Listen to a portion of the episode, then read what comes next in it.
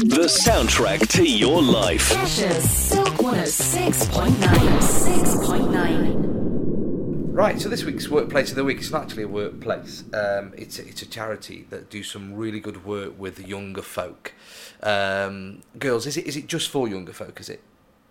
Um, we're primarily focused on young people, so young um, and children for 4 to 25. However, we do work with their parents or carers um, and schools as well, so we also support the community who are um, reaching out and asking for help and support with children and young people's mental health. Fantastic. Right, let's have a name check first of all. So, what's your name? So I'm Emma and I'm the Community Engagement and Fundraising Officer for Visyon. And you are? And I'm Laura, I'm the Head of Service Development here at Visyon. Okay, right. A bit of background to individually what you guys do and Visyon itself, please. Okay, so I manage the fundraising for Visyon um, and also the community engagement. So I help to run uh, events for young people in the community, um, and I also go out into the community and I'll do talks about um, mental health and about what we do as a charity. I also run a community ambassador scheme, so I go to businesses, groups, or members of the community. that are interested about learning about mental health um, and what we do as a charity, and if they want to support us, um, so I can go out and I can do that for free. That's my role. Um, and my role's a new role, so I only just started it in April. Um, but um, primarily my job is the development of Visyon, so it's the innovative um, ideas that we have to try and better offer different support to children and young people. So currently I'm looking after our work for schools and our advocacy service so we help young people with their voice and being heard um, in different formats and places where uh, maybe they're struggling to get the support they need. Um, I also helping with the evaluation and impact, so showing how the work that we do makes a difference to the lives of children, young people in the community. Um, so it's all really exciting and new. Um, I didn't know, um, this is really ignorant of me, I didn't know that young people would suffer from uh, depression or mental health. Yeah. Um, what's, what's going on there in the world? Um, I think it's an interesting one, really. I think mental health's always been there, and it is impacts on all of us in the same way physical health does. Um, but I think our knowledge and language around mental health is only just getting um, kind of improving and getting on an equal footing with physical health. So. Um, it's being talked about more, which is making it seem like it's a lot more prevalent. But equally, alongside that as well, obviously the world is a changing place, and there are different stresses and pulls on the world today, um, which makes it a challenging environment for anybody to negotiate. And there's lots of different kind of events and impacts on on young people's lives that um, challenge them and sometimes they don't always have the skills to, to deal with those events and nor should we have to deal with those events on our own if we are facing a challenging situation. What are the, what's the youngest age, can I ask that, of some of your service users here at Visyon? Um, so we've worked with as young as four and five year olds. So how would you know that somebody in your family or a friend, children, may be suffering? Yeah, there's no um, one particular sign of mental health. What you're looking for more is a change in behaviour or a change in um, communication. So it's looking for something that's you, you know. I mean, you know somebody. If you're if it's a friend or a family member, you know their personality. You know if they're somebody that talks to you or doesn't talk to you. Um, so it's really just about understanding any changes that you see. If they become withdrawn and quiet when they're normally loud and bubbly. Um, if they um, start to ha- kind of feel like you ha- there's a bit of them that they're hiding from you or that you, you notice just that they look anxious and worried that the kind of um, their language has changed and they're using quite negative um, language when they're talking to you um, or if it's kind of if you notice that they're kind of demonstrating more emotion so that, that you see anger often as a, and it's often a sign of something else going on behind um, and the anger is just their way of communicating that they're not okay. What would those triggers be? Would it all stem from uh, back in the 80s and 90s when I was at school? Would be would be classed as bullying maybe at school, or Yeah. uh, but or will there be other triggers that might make somebody feel like that? Yeah, so bullying's still a, a huge one. There's still quite a lot of bullying that happens, um, and it's.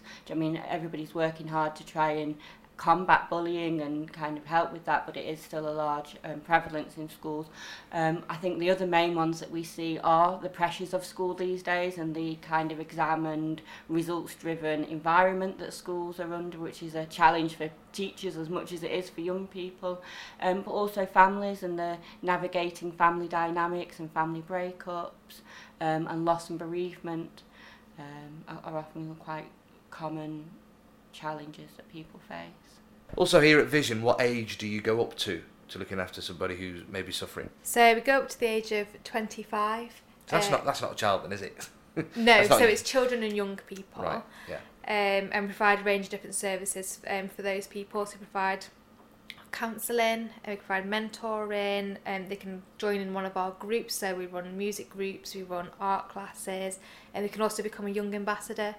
So they can come um, come here and learn about mental health and how to support each other and the work that Visyon do in supporting young people um, in the community. So Emma, you're not just in Congleton, are you? No, our main base is in Congleton, um, and we have some bigger bases in Crewe and Biddulph, but we also outreach. Um, we have bases in Leek, Macclesfield, Alsager, and Knutsford and Poynton as well. So we cover um, most of Cheshire East and the Staffordshire Moorlands. And if somebody wanted to get in touch with Visyon, what's the best way to do that? And they can get in touch with us a variety of different ways. The, probably the best way would be to phone us. Um, so our phone number is 01260 290 000, or they can text us um, and we can call them back. So that's 07 508 074 748. And they'll be able to speak to one of our members of staff and they can see how we can support them best. How many children and young people do you support here at Visyon? So last year we supported um, 828 clients with over 5,000 sessions of therapy. Um, we also run creative groups, so we had about 450 creative groups with over 1,000 clients attending those. Um, we also support about 141 families and uh, provided 101 clients with mentoring sessions. That's some big numbers. Yeah, So you're very busy then. we are very busy. Yeah, definitely. Why?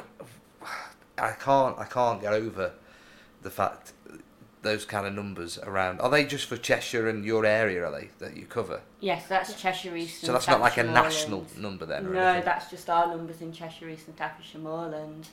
Um, and it is, we're seeing young people in school, in the community, in their homes.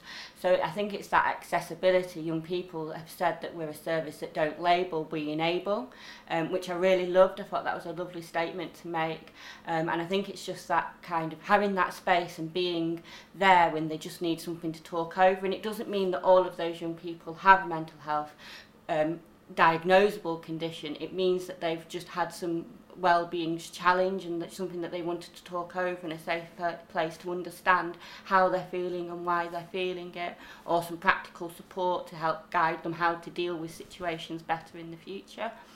So yeah, so it is large numbers, and it, I think that just demonstrates the need really and why mental health should be on the agenda as it is um, so much these days, and that it's okay to reach out for support. One in ten children have a diagnosable mental health disorder. Uh, one in five young adults have a with mental health disorder.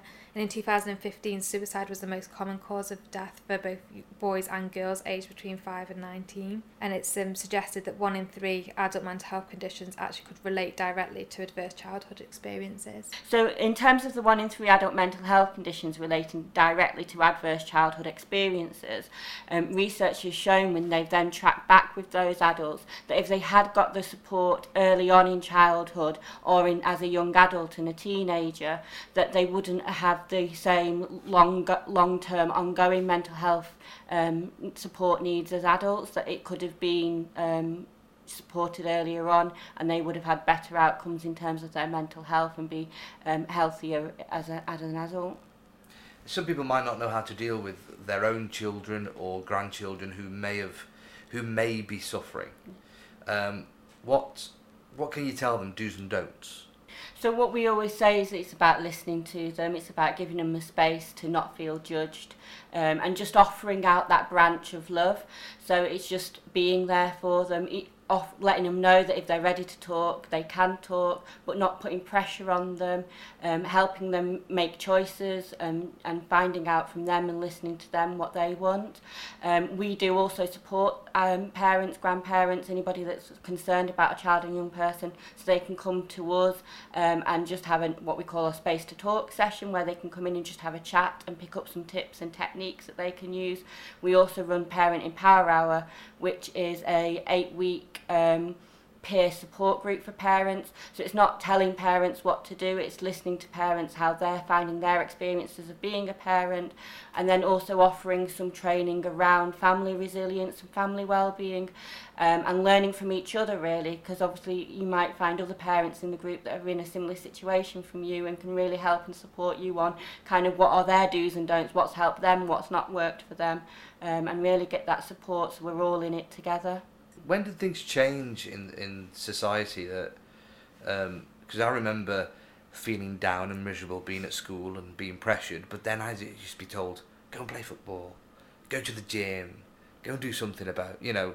There was never anything like this when I was I was younger No, and then that's partly why Visyon started out. So 25 years ago, when Visyon was created, it was created by a group of parents um, after there had been three suicides in Congleton in one year, and they really felt that the children had been let down, that there was nowhere that they could go and, and speak to, and that, that realised that there was other options, that suicide wasn't the only wasn't the answer.